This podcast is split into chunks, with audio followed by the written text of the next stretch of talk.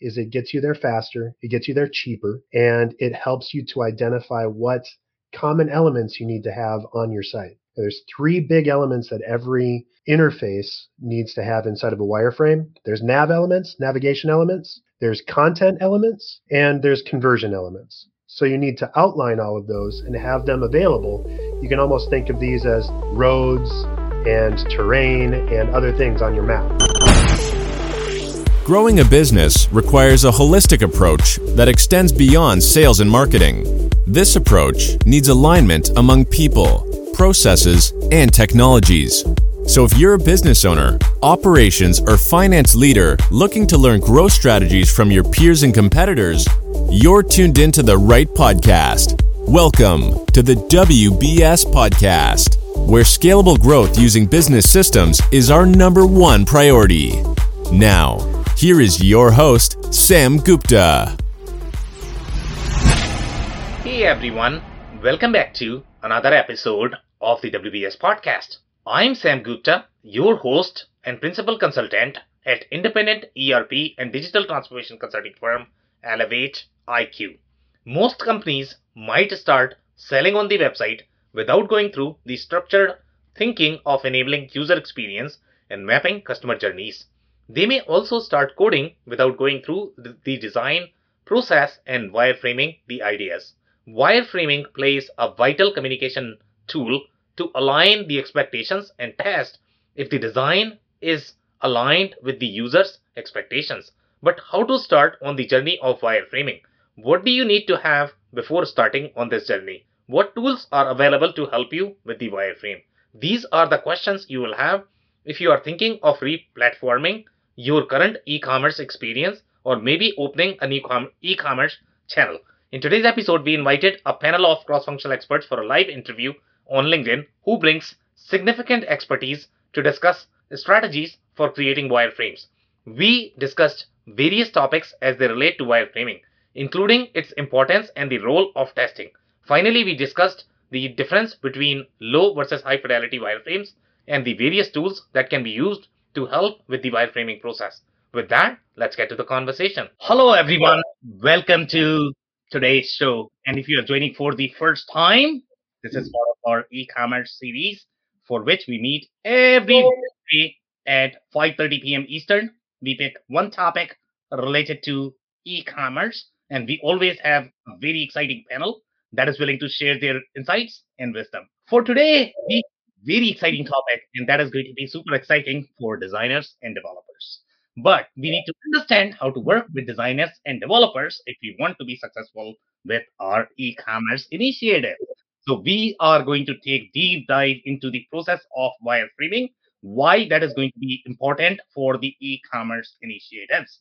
Before we do that, we are going to start with everybody's intro. I am going to start with my intro and uh, if you guys don't know me, I'm Sam Gupta. I am principal at Elevate IQ. I have roughly 20 years experience leading ERP, e-commerce, digital transformation engagements. So tons and tons of experience around wireframing process. Uh, it's actually a fun part, to be honest. I mean, in my experience, uh, as part of Elevate IQ, uh, we are an independent uh, ERP and digital transformation consulting firm. Uh, you know, our services include uh, business process re-engineering, ERP and e-commerce platform selection. Uh, we do a lot of contract negotiation as well as ERP project recovery. On that note, I am going to move to Eric for his intro. Good evening, Sam and everybody else. My name is Eric Landman. I'm the e-commerce division manager of Earthling Interactive. Earthling is an agency that builds and maintains e-commerce sites and web apps for quite a variety of different companies. Um, we don't, we're not a vertical integrator, but we build and maintain them. And uh, this topic I have a lot of experience with, so looking forward to talking about it. It's pretty pretty cool. Okay, amazing. Thank you so much for being here. Uh, Chris, can I move to you next for your intro? Absolutely. Hi, Sam. Wonderful to be here with everybody. I am Chris Harrington, the president of Gen Alpha Technologies. Uh, we are a SaaS software provider of digital commerce for original equipment manufacturers, aftermarket organizations, dealers, distributors. That's kind of the lane that we're in. So certainly we have had a lot of wireframes in our history as we have developed our solution for our customers, and uh, this should be a really fun topic today. Thank you, Sam. Okay, amazing. Thank you so much for being here, Chris. Paul, can I ask you to introduce yourself next? Sure. I'm Paul Wlodarczyk. I'm pinch hitting today for Ken Novak. We're from Hatch Quantified. We consult and uh, provide managed services for B2B manufacturers, OEMs, and distributors to help them grow their e-commerce operations. In particular, we work with organizations that have struggled to get outside of one, two percent of uh, sales online. Okay, I'm so excited to see the pinch hitting today. Thank you so much for being here, Paul. Okay, Dave, can I ask you to introduce yourself next? Absolutely. Dave Meyer, president and founder of BusyWeb, based out of Minneapolis. We are a growth marketing agency that specializes in web design and launching optimized stream flows and workflows for our audience that help you identify and then close deals. So wireframing is a huge part of what we do because everybody needs to be on the same page as we're designing landing pages and conversion pages. Thanks, Sam. Okay, amazing. Thank you so much for being here, Dave. So before I start with the first question, if you are in the audience and joining for the first time, make sure you guys are going to be sending your questions and comments because we are going to be reviewing them. We are going to be responding to them during the show. If you cannot get to them during the show, our panelists are going to get back to you with the answers. On that note, I am going to start with Eric uh, with the first question, and that is going to be just starting on the journey of wireframes. Um, you know, for a lot of executives, when they think about wireframes, uh, they are thinking, I don't know why I'm doing this. Uh, okay, so let's say if we were to describe the, why are we doing wireframes and why they are important for any of the digital commerce or the e-commerce journey. Um, Eric, do you want to take that? Sure. More than once I've heard, oh, that looks like a big expense. Why do we have to do that? Uh, and well, the reason is developers and designers need to come up with something um, that will help you build your site. And if you say, well, we can just take that and modify it a little bit, and that's that's just a path to ruin. I guarantee you that's not going to work. So the wireframing process allows customers and designers and developers, it's not just for customers by any means, to visualize what the site will look like, what the interactivity will be, what pieces of content are where on the page, and how the user flows from page to page and through the system. Uh, so it is really essential because without a tool like this, a lot of ideas are in people's heads, and usually there's some disconnect between different views of how something should happen. Developers think one way, marketing people think a different way, the customer says, "Oh, I saw this other cool site over there," so they just think it's going to work like that. So this is a way to bring everybody into the same workflow and process, and it also allows them to n- not just look at something, but they, with certain other add-on tools, they can provide feedback on the wireframes, like right there. So it's a very direct way to convey the ideas and the workflow of a site and and collect feedback and then use that as a working tool to build build out the site. It also acts as a record. So if somebody says, "Well, I never saw that," it's like, "Well, no, actually you did. Here's here's that version right there that we talked about this, and here's our comments and why we did this and why we couldn't do that." So it's it's really essential. It helps control the production of the site. Okay, could not agree more. I think you touch on some very important points there. And obviously, the visualization is going to be super eh, important. Mm-hmm. And the feedback is something that you eh, mentioned. Uh, you know, feedback is very important as well. But the most important part that you mentioned is the accountability. I guess that is super important, especially yeah. if you are committing for the budget and if you are trying to create something that they didn't want to begin with because they thought it was something else in their head so obviously that's going to be a problem uh, mm-hmm. for the overall investment. But obviously you are using a lot of word, you know, keywords there. I don't know if executives are going to be familiar with that. So let's say if you talk about the interactivity, right? So do you want to expand a little bit more on that? So from the designer or developer perspective, we sort of know, you know, what navigation is, but I don't know if executives really understand why that needs to be communicated, why that matters in the process of wireframing. Do you want to touch a little bit on that? Sure. Um, these tools allow you to create, essentially create a wireframe or pieces of a page, and you can actually put hotspots on the designs or on the wireframes themselves. When you roll over them, it'll light up and it'll you, so the user can tell, oh, that's a hotspot that you can click on that and it'll go somewhere. So that's how the interactivity is adds. Now you're not the designer or or the person building the wireframe isn't going to link absolutely everything, but if they have a top nav, they might click it. Uh, they might make one of the categories active, and then you click on that, and then it jumps over to a category page, so they can see and interact with the wireframe, even though it's not a live site it's really just a mock-up. Thank you so much, Eric, for that. And obviously, other people are going to build on that. They are mm-hmm. probably going to have these stories as well. So, Paul, I'm actually going to come to you. So, let's say if you are trying to describe the journey of wireframing, why that is essential. So, you can either pick a story or simply build on what Eric has already mentioned. Why wireframing are really important for any of the e-commerce initiatives. So, a lot of the time that I work on e-commerce sites, it's been around findability of product. And yeah spent a lot of time on terminology and, and, and what we found is, you know, this is tangential to wireframing, but you can test terminology in a lot of ways to find out if it's the right terms people use to look for for a product when they're searching through the hierarchy through a catalog.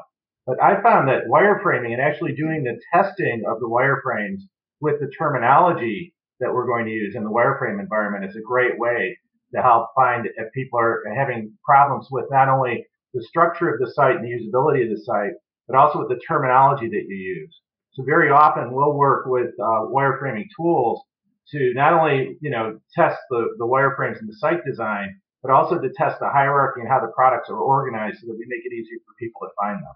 And, and we've had major changes in design from doing this early sort of testing actually during working with, uh, working with customer groups before doing the site build out or the site, you know, early in the site design as part of the customer research, we'll use wireframing tools to find out how customers want to see um, products organized. And an example I can give is I worked with um, with CommScope, they're a telecommunications company outside of um, Minneapolis, and they had just gone through a merger where they were bringing together three very very different product uh, companies that each had their own site and each had their own users. Yep. And we needed to test how would users see their products inside of the one CommScope now that was there, right? So, so we had to go and, and test different ways of organizing those divisions, those products.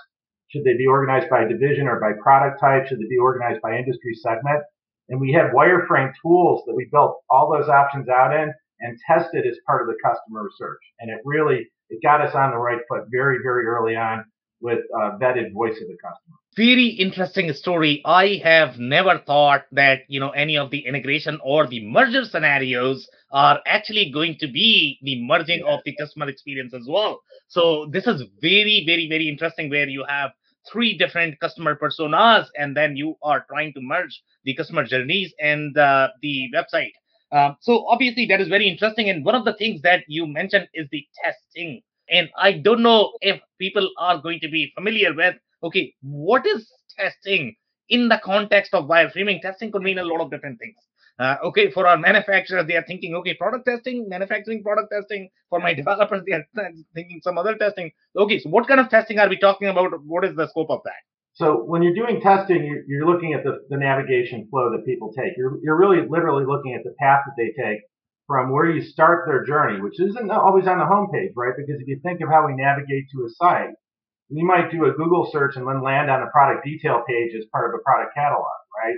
So now, let's say I ended up on the wrong product catalog page and I want to find the right product from where I am.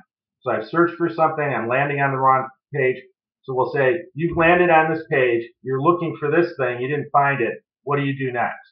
And then we'll trace their path as they click through the wireframes to see what branches they go down. So, so, you know, as Eric mentioned earlier, you don't build out every single possible click because you're really looking at fairly static screens that are wired together with hotspots so that you can walk through them, right? Like, in, like a user would navigate. We're not building a real application. We're building a slideshow. So, but in the, in the test environment with some of these wireframing tools, you can administer the same test to a number of users and follow their pathways through the tools and then compare and chart them out. And what you end up with is a node chart that shows they started here, and then they wandered down there, and, and a thicker branch will show where more people went, and a thinner branch will show where fewer people went. So you can actually visualize how the crowd that you tested this on flows through the, the sample application. And it's really enlightening because you can see most people get it right, but people still make this mistake. And then you can ask yourself, was this a design mistake or was this a terminology mistake in terms of what we call that product category or, or product or how we labeled a menu or how we labeled a, a call to action button on very very interesting. Thank you so much paul for that. So chris i'm actually going to come to you next. And it's going to be either you can pick a story or uh, you can simply describe what it means to think about wireframe when we are thinking about these e-commerce initiatives yeah you know uh, i think the easiest way for me to frame it up is something that i've learned a long time ago is that 65% of the population are visual learners. So if you think about we as individuals like to see it, um, and that's the way we collaborate. That's really what you're doing in a wireframe exercise is that you're taking concepts. Sometimes it can be a scope that somebody has defined. We would like to do this and it needs to do this, this, and this. And all you have are words, but you have no visual representation of what those words might, might mean. Wireframing can be as simple as what people do on the back of a napkin, right? So you're sitting around at the bar with your friends and you want to design something and you turn, you pull out a pen and you're on the napkin and you're drawing things, right? So uh, there are design tools that allow you to elaborate that. And then through the collaboration with different team members, as Eric and Paul have mentioned here, you're collaborating with your designers, your developers, potentially the customer, and you're really starting to build the framework of what is going to be the solution, but you're bringing those uh, elements in so that people can see the structure. You might not have all of your spacing correct yet because you you get into some more final elements as you continue to iterate and build. But the nice thing about a wireframe is as you're doing this, you can do it fast and inexpensively. So it can be where you are thinking about ideas. So you're you're doing that brainstorming of what's what could be possible. And through your your designs, these wireframes, you can start to ask yourself, what if? What if the user wants to go here? What would that look like? So what is the next workflow that you have to consider? What if they click here, they click here, they click here? Are you stuck? Right? So, how do they get back? So, we get to ask those what ifs and kind of work through in a very inexpensive, fast kind of way to start developing something that can be that first iterative process to say, is this worth continuing? Do we want to make the investment? Should we take the next step? So I like to think of the wireframes as we have an idea or we have a scope and now people need to see it and then determine whether they are going to approve it to take that next process which is typically going to require maybe uh, a higher fidelity to jump into some of your other language that you you know we're probably going to get to is that there are um, then better iterative tools that you can start to bring in the aesthetics of your uh, site. You know what will the coloring look like? What are the spatial elements? How does it fit into a page? Usually in that early wireframing you don't have all of that established yet so um, that's how i would think about wireframing as a foundation and then you just iteratively build from there yeah, could not agree more and love the way you describe the hypothesis and the path you can really trace using the wireframe. Uh, so that is super important. One thing that I am going to highlight here, especially from my experience, irrespective of whether you are talking about code or a product or wireframe, okay, you can always do, you know, too much wireframe, a little wireframe. So you can over engineer anything, right? I love the example that you mentioned about just doing it on, on, on a napkin it cannot be easier than that. Uh, the whole idea of wireframe is really to reduce the amount of effort and somehow communicate with people. So, do you have any sort of best practices, Chris, that you might be able to highlight in terms of when you are probably doing too much wireframe, when you could have literally written down a piece of text? It's not as complex. You don't have to design. People have forgotten to write the text, to be honest, at times. That's what I feel, just because you have these workflow tools available, which is great. But sometimes it could be too much wireframe. Have you had similar experiences or, or not? Well, I think it's um, the best way to describe a best practice. I think you know, again, we're we're framing this up in the sense of e-commerce, and e-commerce has some best practices, or I would even say some UX laws and design yeah. principles that are going to apply. So you have to assume that if you're building a page on an ex- existing e-commerce platform, that many of the design elements are going to be there and they're going to be in spots that you would anticipate. So don't try to reinvent something that already has an established expectation because we as humans have habits and you have to follow our habits and not uh, make people lost. So uh, in the wireframe process, you wouldn't want to reinvent the entire design yep. if that makes sense. So that would be that would be one thing. But I, I would I would set, stress keeping it simple.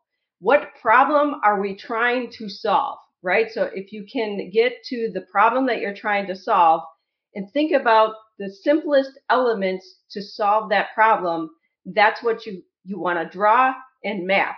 Um, and your your goal is not to get every interaction correct necessarily at the wireframe phase. It's this is our purpose this is the problem we're solving, and these are the workflow that we're thinking, and and then you stop there. Does everybody agree? Have we hit the elements? You know, uh, before you go much further. That's what I would say, uh, okay. Sam. Amazing. Thank you so much, Chris, for that. So, uh, Dave, I am actually going to come to you, and you can either pick a story or you can simply talk about how to start on a journey of wireframing. I don't know if you're going to have anything to add on top of what everybody has said.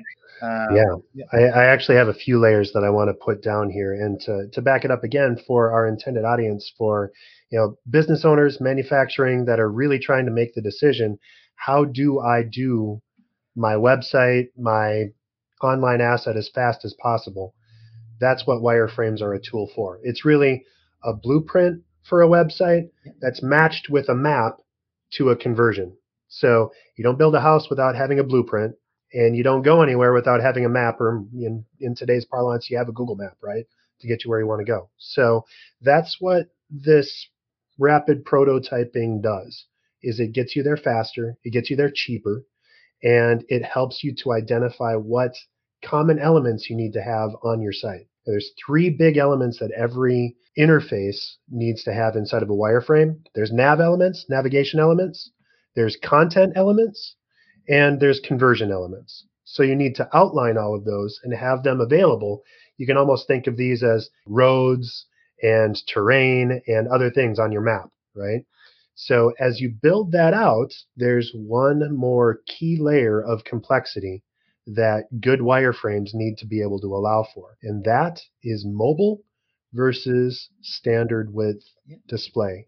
Every single thing that you develop in wireframe, you need to develop in wide aspect ratio and built for a little four inch screen. That's called mobile responsiveness. And so every wireframe has to have both options on that. You need to be able to see what a purchase process is for an e commerce site in manufacturing so that people can buy your widget on a computer and on a phone. And so as you build that out, it's important to have a good tool to help you wireframe that such that it's easy to manage and navigate and that it builds those common elements kind of on the fly together. And there are a lot of good tools out there that can help you do that. Actually, most good CMSs or content management systems are built such that you can kind of rapidly prototype a wireframe out. There's the granddaddy of all wireframes, the back, the the napkin, right? And then there's you know putting it together on a, on a sheet or a page, and then there's getting it into an interactive format. And you have to do all of that as you build your design for whatever elements you're trying to build. But as you get deeper and as you build forward, these are all tools to help you reach agreement as quickly as possible, to help you catch any anywhere where you're losing your audience or where things might not work. And of course, from us as developers and designers, it's our shorthand to make sure that our client is signing off on this because I, I, think it was Eric that mentioned this. You know, I want somebody to sign on the dotted line to say, I agree that this is what this is going to do because it gets expensive when it gets committed to code. You want to do it when it's cheap and where you can map it out and say, okay, well, that needs to go over here, that needs to go over there. So make sure that you're also taking care of your mobile responsiveness as well. And I think that that kind of rounds out everything that I wanted to add on right now. But a fantastic conversation. This is fun. Okay, love it. So love the layers. Uh, you know, love the comment about blueprint and the map, uh, and love the description that you mentioned about the different elements that you have. Uh, the question that I am going to have for you, uh, and obviously my understanding is going to be that you are probably going to be most familiar with HubSpot because that is your favorite tool. Uh, I don't know if you are going to have any insight into the other tools, but when you look at the mobile experience, you know, in my mind, that is sort of the technical boilerplate, especially when we are talking about building the e-commerce uh, experience. If we are talking about building on top of the existing platforms, and the reason why we uh, want to build on top of existing platforms, that they would have figured out all of these technical elements so that I can focus on my business requirements. So uh, when you are, let's say, doing the development, do you still have to worry about the mobile experience, uh, or is that all taken care by the CMS or the platform that you might be using, Dave? That's a follow-up question for you. It needs to be sketched out both places. So you, I don't, I don't commit um, wireframing for for obvious reasons. You know, you need to pay attention in wireframes to UX, user experience, as well as UI, user interface. So how are people going to interact to that? And it's your job as a developer, it's our job as developers to make sure that that scans and pans across both sets of information, mm-hmm. right? So, and actually, there's a third one that I that I didn't even mention because it's not really used that much. But you know, there's the massive big screen. So YouTube channels, for example, they have the 4K design and layout. Then they have the PC layout. Then they have the mobile layout right? So you need to build out for any. You know, it's it's mostly just view viewports or you know how how wide the the screen is or what the resolution is of that screen, but there's different rules that apply to different structures. So you can't just rely on the CMS to do that. There's different taps on a on a computer. You're probably going to have navigation elements visible and maybe even hoverable as you look at the nav where you hover over it and then other things fly out. On a mobile device, that's not possible. So you normally have what many of us in the design world called hamburgers, right? Where it's just a little three line thing that you tap it and it pops down and it goes and it's dependent on the tap. And so you have to build that and represent that inside of your wireframe so that people get it. You know, phone numbers need to be much more tappable with your thumb. They need to be highlighted better. Calls to action need to be or need to have specific attention paid to them. We're not even talking about accessibility yet. You need to have enough contrast and you need to have enough space around it so that if someone's tapping on something, they're not tapping on something they don't intend. And there's all kinds of stuff that goes into this. And which is why you want to have someone that knows what they're doing helping you through the wireframing process. Okay, amazing. Thank you so much, Dave, for that. So, Eric, I'm actually going to come to you. And obviously, you are going to have some follow up comments there uh, overall in terms of when we are looking at this cross compatibility across the devices. Uh, uh, but, you know, obviously, my question to you is going to be related to the low fidelity versus high fidelity. Uh, you want to sort of keep the iterative process when you are building these wireframes because as they pointed out that in the beginning if you keep sort of the low baggage then it's always going to be cheaper but as you advance in your process it's going to be more expensive and that's why you sort of want to take the iterative approach as you are bringing in more flavors to your wireframe as you are making it sort of richer and i also want you to touch on the other uh, you know aspect that is going to be you know cross device compatibility so if i look at from the business owner perspective i'm getting these b- big bills from Shopify, BigCommerce, you know, any e-commerce platform, Gen Alpha, my uh, expectation is going to be they are going to worry about the technical part. They would have figured out the mobile experience. And so my question to you is going to be, as an executive, do I still need to worry about the cross compatibility, or can I simply rely uh, on the platforms? The latter is definitely not true.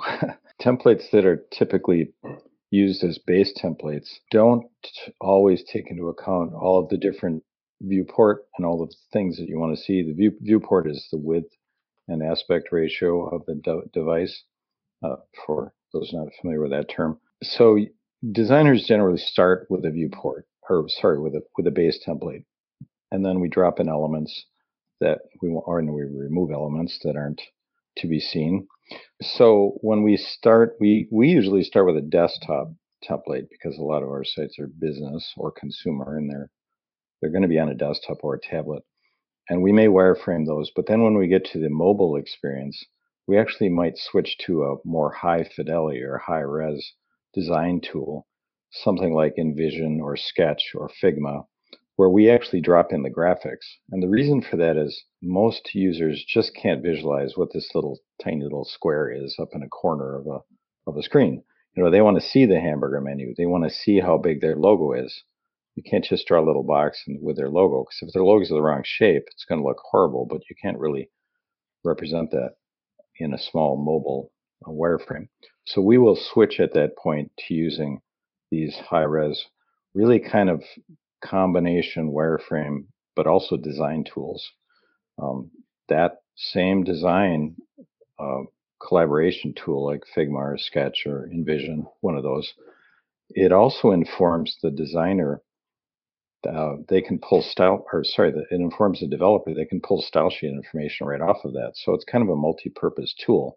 It's not it's not just to display it, but it, it actually helps speed up the design process. So, relative to your question about whether this is important, yeah, for sure, because the developer can pull that this actual styling right off of the design tool directly. Um, we've had situations where, eh, here's an example. We designed a very large input form for a customer that hauls food grade commodities. The thing is massive; it's like three feet tall and we're, I was showing this to the customer and saying, you know, this is really huge. Are you sure your administrators can use this? Mm-hmm.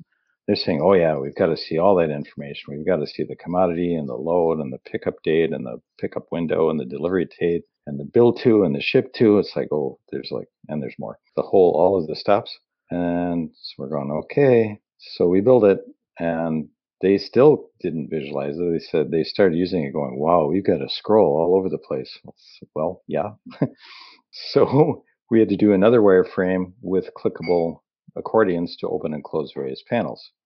So even though we were in development, still we we still had to extend the design wireframing concept another step because to Chris's point, people just can't always visualize these things.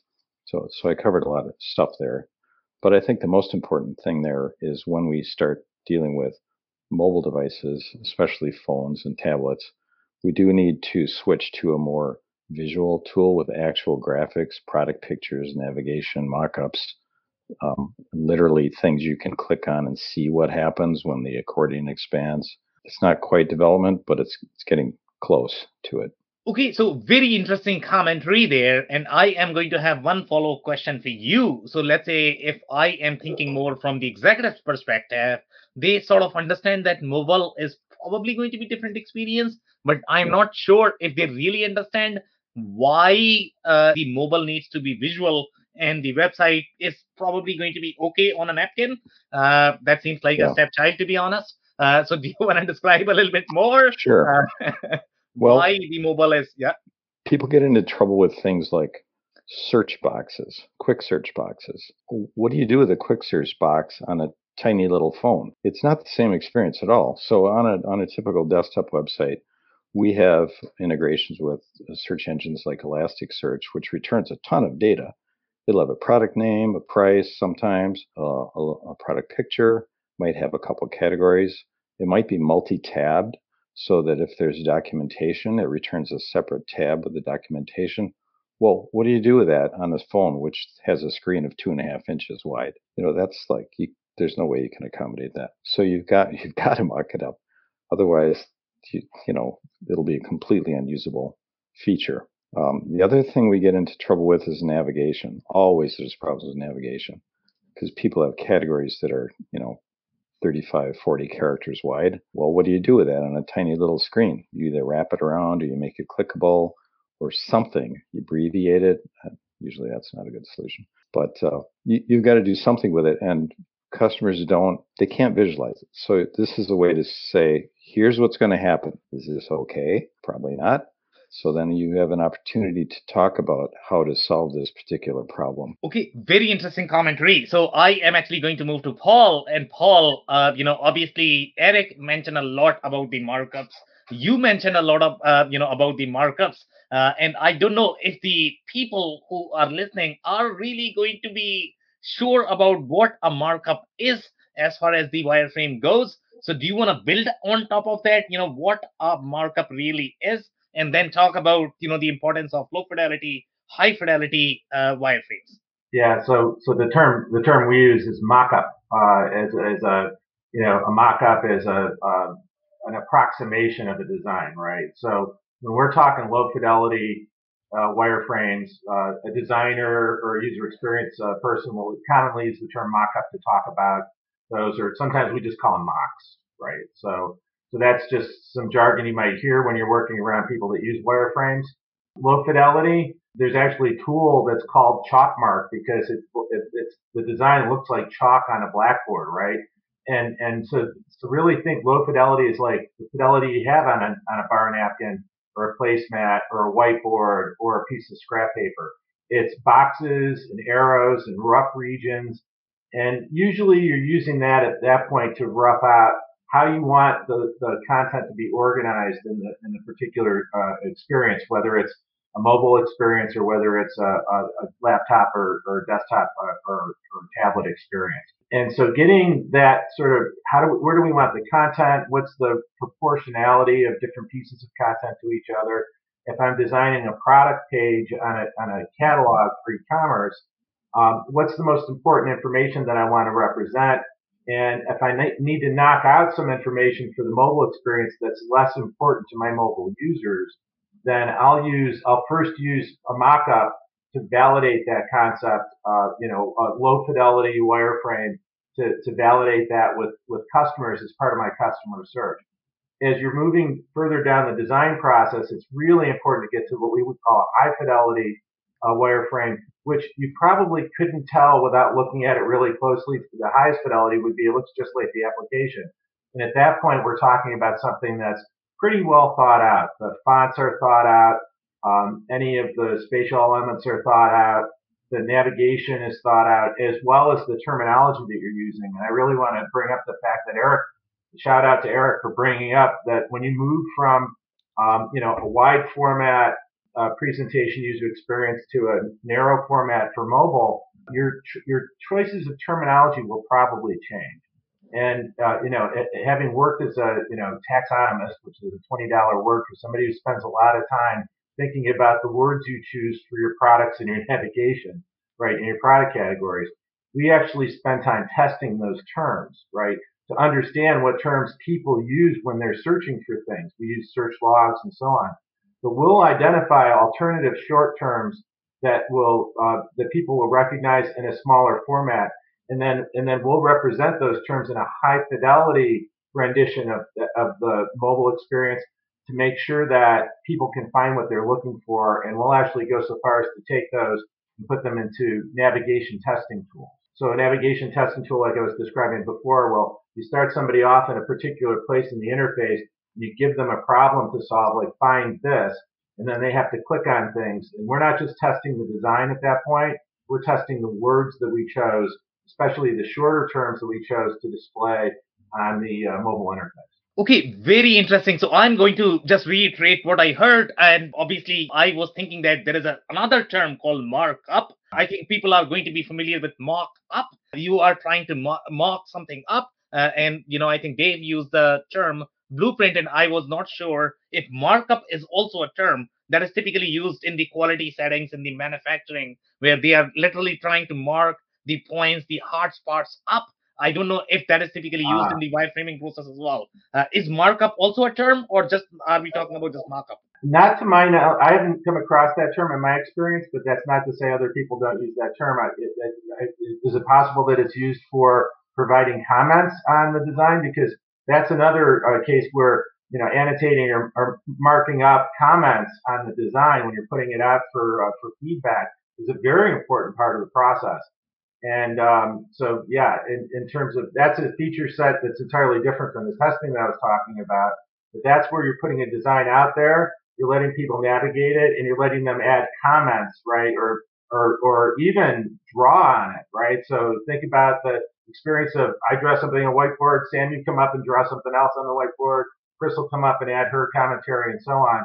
And some of these tools have collaborative environments that let people work together to you know to create a design. So it's not just one person sitting down and drawing the design; it could be a team working to collaborate as well. Okay, amazing. Thank you so much, Paul, for that. So, Chris, I'm actually going to come to you, and I know that you had a lot to say uh, when you were thinking about the the high versus low in the last segment. I'm pretty sure you probably are going to build on that. So, let's talk about low versus high wireframes and why they are important. How much uh, how low do you want to go in low wireframe? How high you want to go in the high fidelity wireframe? Yeah, and I think um, in my last segment I got to talk about the low. Yeah, and you asked me some of the best practices for low. So I, I would say that really the next iteration is that higher fidelity. That means that the team is now invested in moving forward with what has been designed in the low fidelity uh, wireframe, and you say, yes, let's keep going. Let's let's add let, let's add logos let's add uh, you know the skin the, the colors that would match the logos or whatever branding guidelines you might have let's start bringing in the other elements that eric and paul talked about with respect to whatever it is that you might be designing the way i like to think about high fidelity is it's almost what your solution is going to look like but it doesn't it's not connected to the back end so in our complete, you know, when we release to production, we're fully integrated. The the user interface and the backend are talking to each other. That high fidelity is taking you through the click path of the problem that you're trying to solve. So it might not be your entire feature set of everything in your product. It's what is being enhanced or what is the new custom development that you might be adding. In the case again of e-commerce, where we do this a lot in our business is when you know we already have a SaaS platform, which there are a lot of them out there. So whoever you might be using, they have a fundamental design. But now there is a new requirement. You've defined that requirement, you've wireframed it, everybody agrees that's the right path that you're on.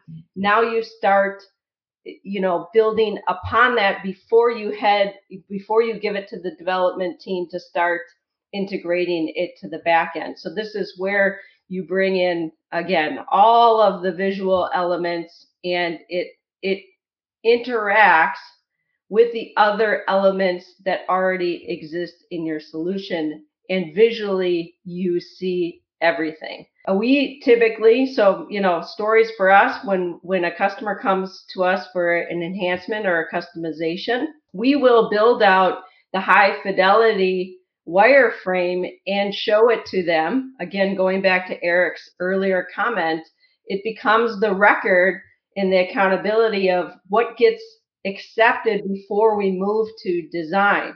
So we've, we've taken the requirements, we've identified the problem that we're going to solve, how we're going to so- solve it in the solution. Now we're looking at it visually. We can walk through with the clicks. So there are clicks that are engaged. We can see what the next steps are. So we're truly solving that problem.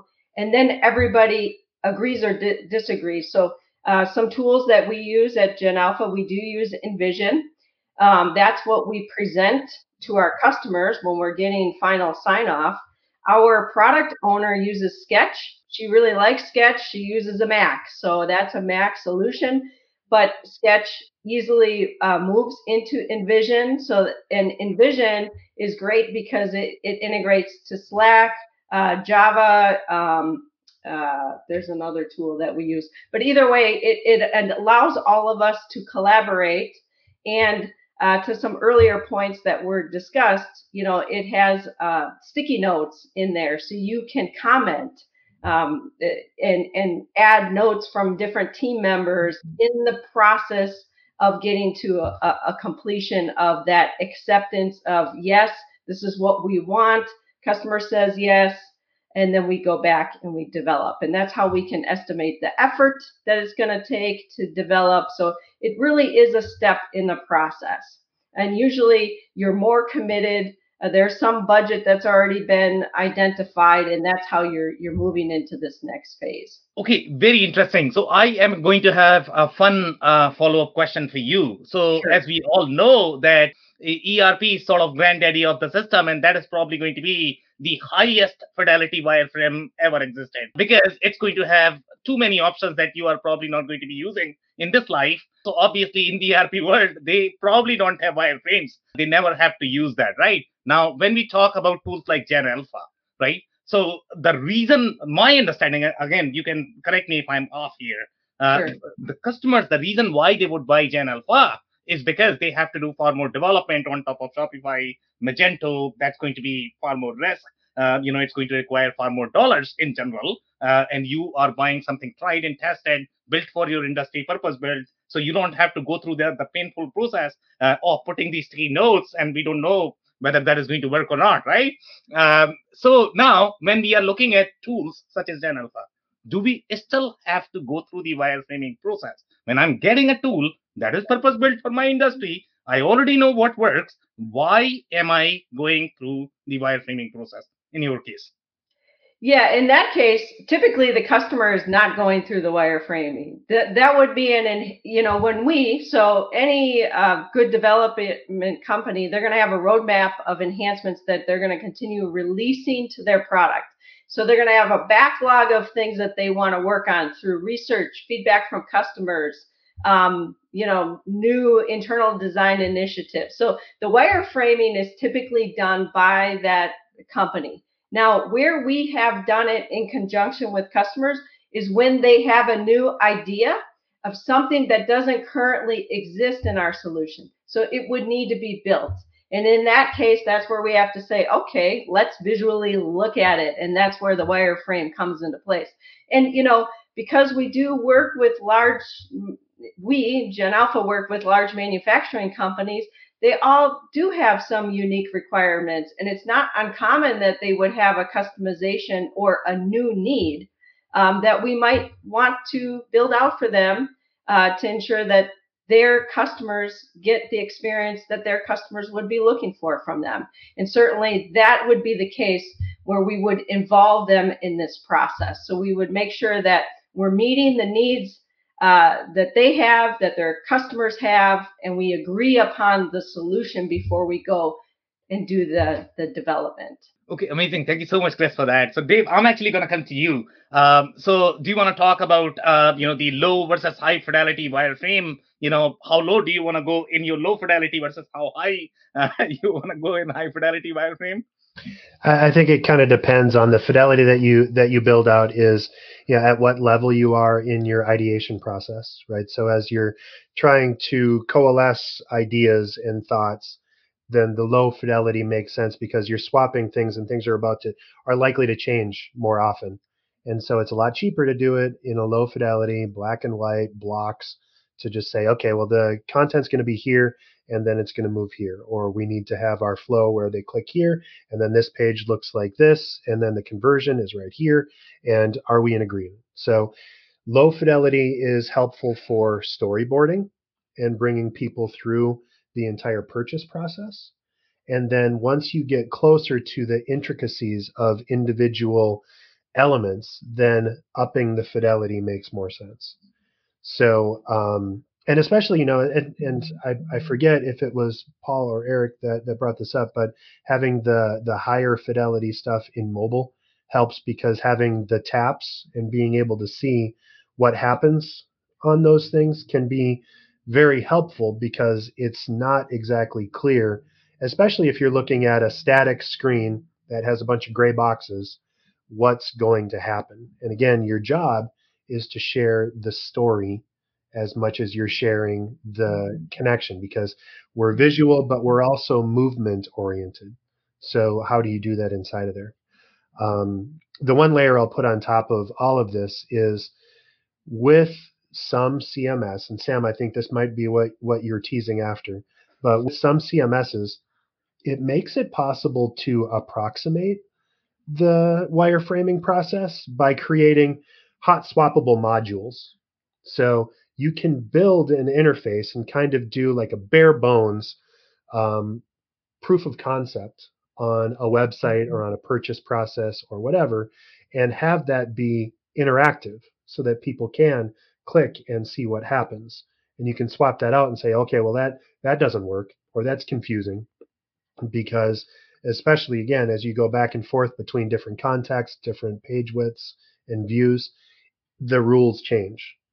And to that end, I think the the other thing that you know, all I get to do is at the at the end of the conversation, I get to go in and cherry pick things that I think might have been missed. So um, the the thing that might be missing for us here is, you know, the the contexts switching that might happen depending on different viewports.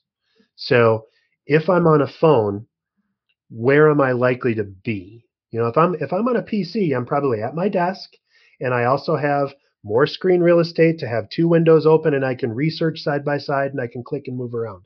If I'm on a phone, I might be ordering a replacement part for something that I'm on the line and staring at. And so that's a completely different interaction that I need to have. And I need to provide different kinds of information there maybe even doing a search function where I just point my dang phone at something and I click on it and Google image search pops up and says, okay, well, you're looking for part number 80932 or whatever, right? So it's different context by different device, by different viewport.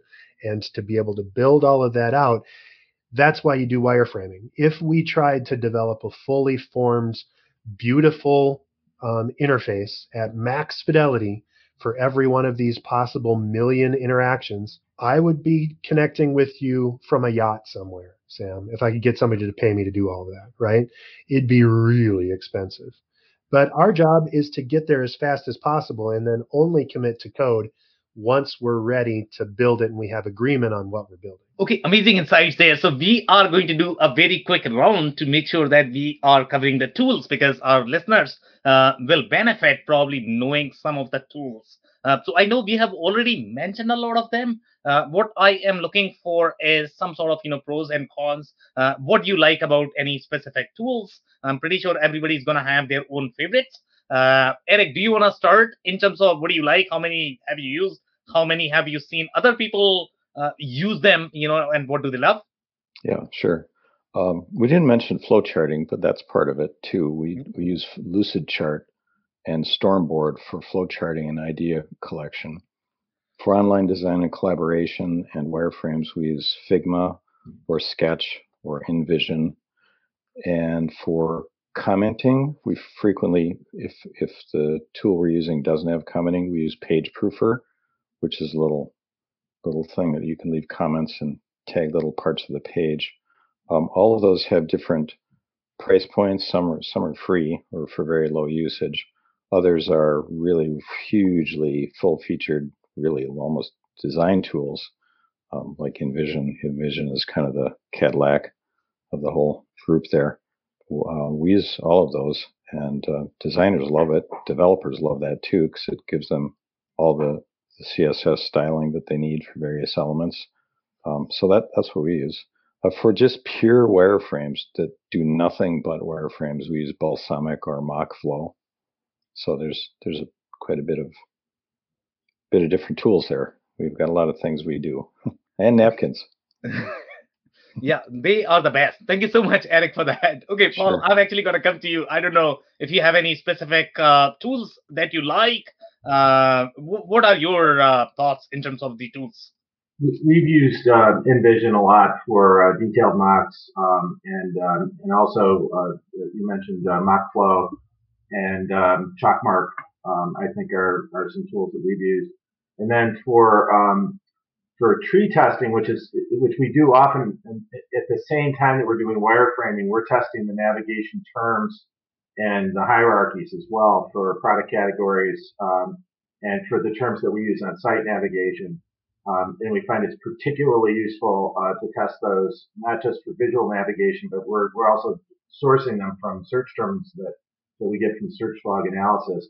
But we use Optimal Workshop tools, um, tools from Optimal Workshop for doing tree testing and for doing um, mock testing where we've got the uh, terminology inside of the wire. Okay, amazing. Thank you so much, uh, uh, Paul, for that. So, Chris, I know you have mentioned a lot of different tools. Do you want to build on uh, top of whatever you have spoken and others have spoken? Sure. I think it is important to mention that it's very personal to the designers.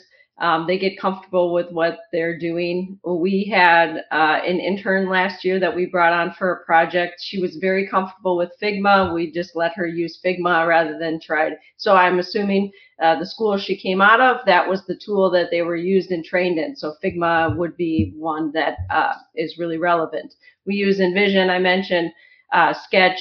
Uh, you know, and its uh, ability to move from Sketch into InVision and then be the collaborative tool. I guess just uh, adding a tool that we use once we, when we're thinking about making a change to a design and we want to look at how people have been using our tool and, the behavior, we will use LogRocket to review how uh, customers have been engaging with the platform.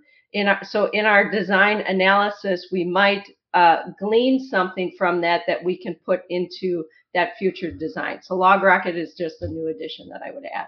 Okay, amazing. Thank you so much, Chris, for that. Dave, do you have anything to add there in terms of tools? Any favorites? Yeah, we also use Sketch and InVision. Uh, the one that I that I don't think anybody mentioned yet was Adobe XD, because um, we're we're pretty deep in the Adobe in, in the Adobe world. Um, Moqups, M O Q U P S, is also handy and, and kind of a, a low fidelity and easy one. Uh, and then I, I, mentioned using CMS. Um, the CMSs that we probably tap into the most for rapid prototyping would be either WordPress or HubSpot to drop and drag or drag and drop modules in and show proof of concept in real time. Okay, amazing. Thank you so much, Dave, for that. So the only thing right now we can take is uh, closing advice. We have roughly two minutes right now in the clock. Uh, so it's going to be 30 seconds per person. Uh, so Eric, I'm actually going to start with you for your closing advice. Well, we didn't say it explicitly, but I would say that every minute and hour you spend doing mockups and um, using wireframing tools and, and then progressing into high res fidelity tool, high fidelity tools is is well spent because you will save it on the development process. So that's the message for the execs. Okay, amazing. Thank you so much, Eric, for that. So, Paul, what would be your quick closing advice? Something we didn't talk about is uh, adding to your wireframes what the data source is behind uh, something. So if you really think about the idea that uh, you know you've got a headless environment that's drawing data from multiple backend systems, think about a distributor that's showing price and availability. Think about punch out things that we haven't talked about yet. Linking the data source uh, to some level of the wireframing to communicate from the user experience designer to the to the integrators what needs to happen on the back end and and that helps communicate the response uh, response time requirements that you need to have too. If you need sub-second response time on a screen that's hitting four data sources, you've got to have some real good performance on the back end. So think right. about data. Love it. Thank you so much, Paul. Uh, Chris, what would be your quick closing advice? Make sure you involve a designer in the process here. Again, there are laws and rules that already exist, and these people are going to save you a lot of time in this wireframing process. So it's okay to start with your napkin, but bring a designer into the, the true development because they're going to cut through some some things and, and ask the right questions. Love it. Thank you so much, Chris. Dave, uh, closing advice, please. Use a pro and connect and follow their advice, but also don't forget to test with your end audience. Don't just look at your exec team and say, "Oh yeah, well Bob says that we can do all this stuff," or you know, Sam Gupta says that it's it's the thing to do. Uh, you actually have to have your end user try this as well to make sure that it's being useful and usable for your audience. All right, amazing. Thank you so much, guys. That's it uh, for today. If you joined uh, for the f- first time, this was part of our e-commerce series, for which we meet every Wednesday at 5:30 p.m. Eastern. We pick one topic related to e-commerce. So make sure you are going to be here next week. We are going to be here with another panel and uh, another topic. So I'll see you next week. On that note, I just want to thank everybody for their time and insights today. Thank you. Thank you. Thanks everybody. Thanks, everybody. I cannot thank our guests enough for coming on the show, for sharing their knowledge and journey. I always pick up learnings from our guests, and hopefully, you learned something new today. If you want to learn more about Eric Landman, head over to earthlinginteractive.com. It's E A R T H L I N G I N T E R A C T I V E.com.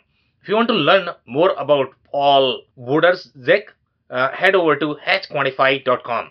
It's H A T C H Q U A N T I F I E D.com.